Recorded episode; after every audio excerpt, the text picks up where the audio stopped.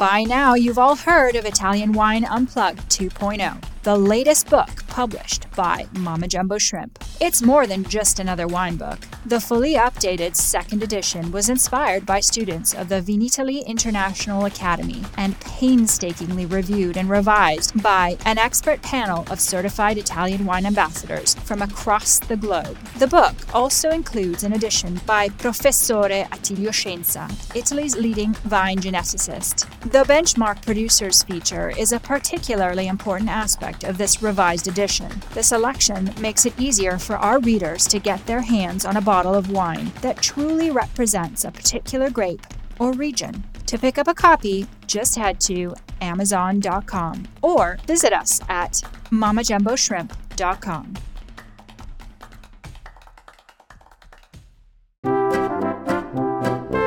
Welcome to this new mini series on Italian Wine Podcast. Join Stevie and her Just Do the Work team as they travel to Dusseldorf, Germany to interview some great Italian wine producers. Each producer had submitted one of their wines towards the special Italian Trade Agency's masterclasses. Each were run by Master Sommelier Eros Teboni.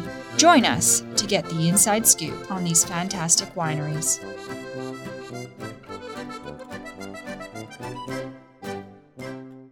Okay, so I am here with Elise Rialland. you get it. okay, and um, from Casale del Giglio. Yes. So, um, yes, uh, we are enjoying a fantastic afternoon here in Dusseldorf, in Germany. I would like you to uh, tell me who you are and tell me a little bit about your winery. Okay, so it's very nice to be here and to be relaxed with you here today. Okay, so I'm Elise Rialland. Um, I'm French, but I've been living in Italy for 19 years and working for Casale del Giglio for 15 years now. So, Casale del Giglio is a winery located in the Lazio area. Uh, exactly, it would be like 30 miles south of Rome, just, just by the coast. So, actually, Casale del Giglio is in an area called Agro Pontino, which is not that famous for uh, vine growing. Okay, it was really not a tradition for vine growing, but we foresaw there was a great potential there. So we decided in the mid 80s to plant it 57 different kind of grapes. Wow. Both Italian and international, just to see which were the grapes that adapted best to that area.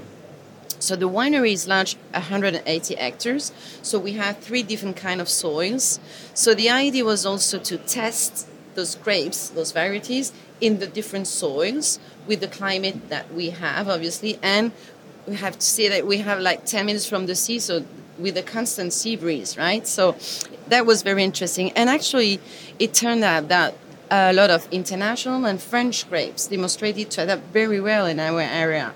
So that's why we have, for example, the Sauvignon, the Viognier, the Petit Manseng for the whites, but also the Syrah, a Petit Verdot for the for the reds, and also the Spanish Tempranillo, for example. Oh, wow, okay. So that was very interesting. So out of those 57, we've selected one third of them that have been replanted and that are now part of the range Casale del Giglio. So both international, um, mainly French, and also Italian grapes, so, because we also wanted to rediscover some local indigenous grapes that maybe sometimes were a little bit underestimated in our area. So we've started uh, on the island of Ponza, which is just in front of the Roman coast, mm-hmm. just in front of uh, Rome, yes, and with the Biancolella, which is a, an indigenous grape that was used to uh, grow on the Ischia island, but is have been brought also on the Ponza island, but very small island, so small production.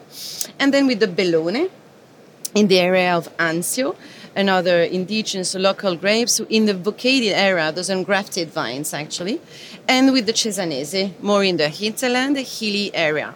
So all those local indigenous grapes have joined the international grapes to enlarge our range so that we have really an overview in our range of the potential of the territory, the expression of the grapes, and of the territory. So, yes. we're saying that you had gone there in the mid 80s. What brings a French lady to the south of Rome in the mid 80s? How did that happen? No, in the mid 80s, no. Actually, uh, the mid 80s was the project. The project. Yes. so I, yeah, no, because I, I uh, graduated in languages, so I wanted to have an experience uh, abroad. So I had first an experience in the States and then in Italy.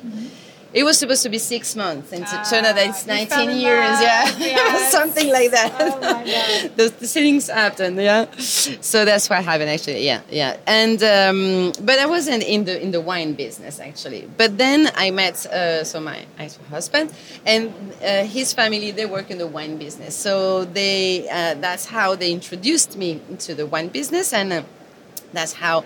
I mean, my first step with Casale del Giglio, and then uh, yes, I really fall in love with the, you know, this adventure with the winery, with the wines, and it's really a challenge for us because the Lazio wines, you know, abroad are not easy to, to, to be sold. You know, they're not. Uh, you know, when you're in the other part of the world, they don't know about Lazio wines. So that's really a challenge for us to tell the people that there are great potential for quality wines in the Lazio area, and that Casale del Giglio really definitely believe in this challenge and quality wines. Okay. Yes.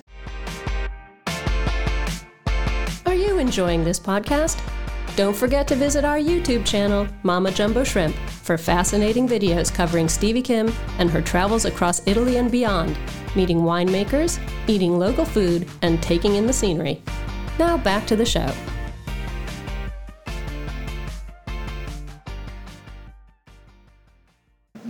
Was just talking about master classes before we started talking at the beginning.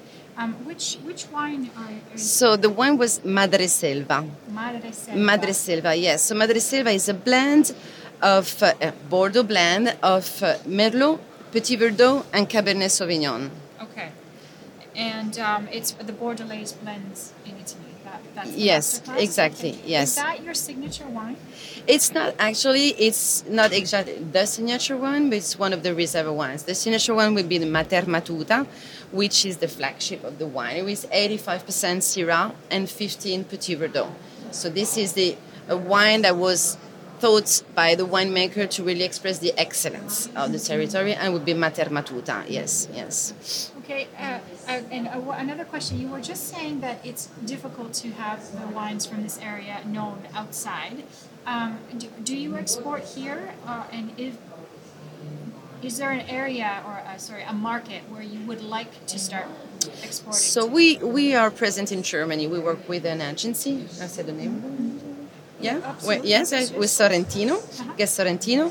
They are our agency for Germany.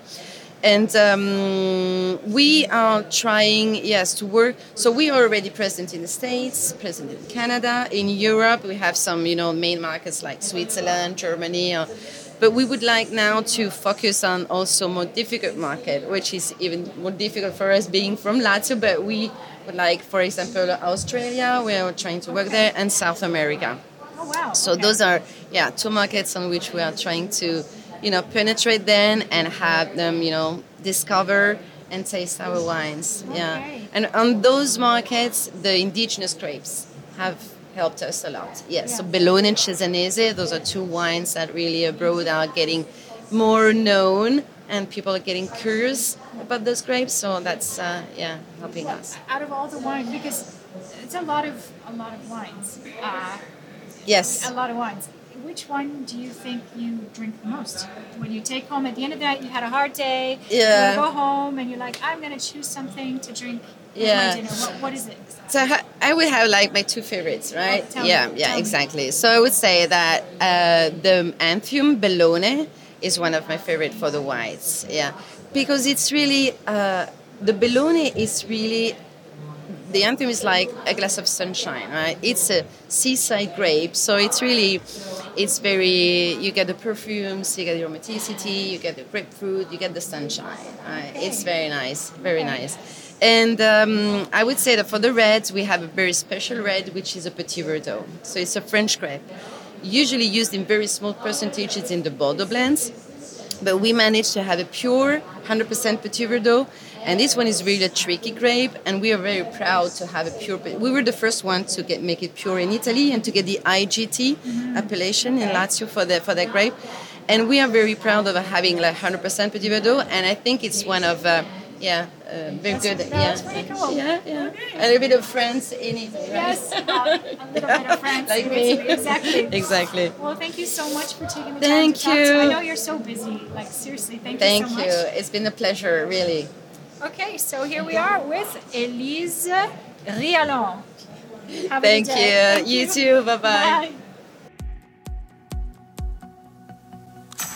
Listen to the Italian Wine Podcast wherever you get your podcasts. We're on SoundCloud, Apple Podcasts, Spotify, Himalaya FM, and more. Don't forget to subscribe and rate the show. If you enjoy listening, please consider donating through ItalianWinePodcast.com. Any amount helps cover equipment, production, and publication costs. Until next time, chin chin.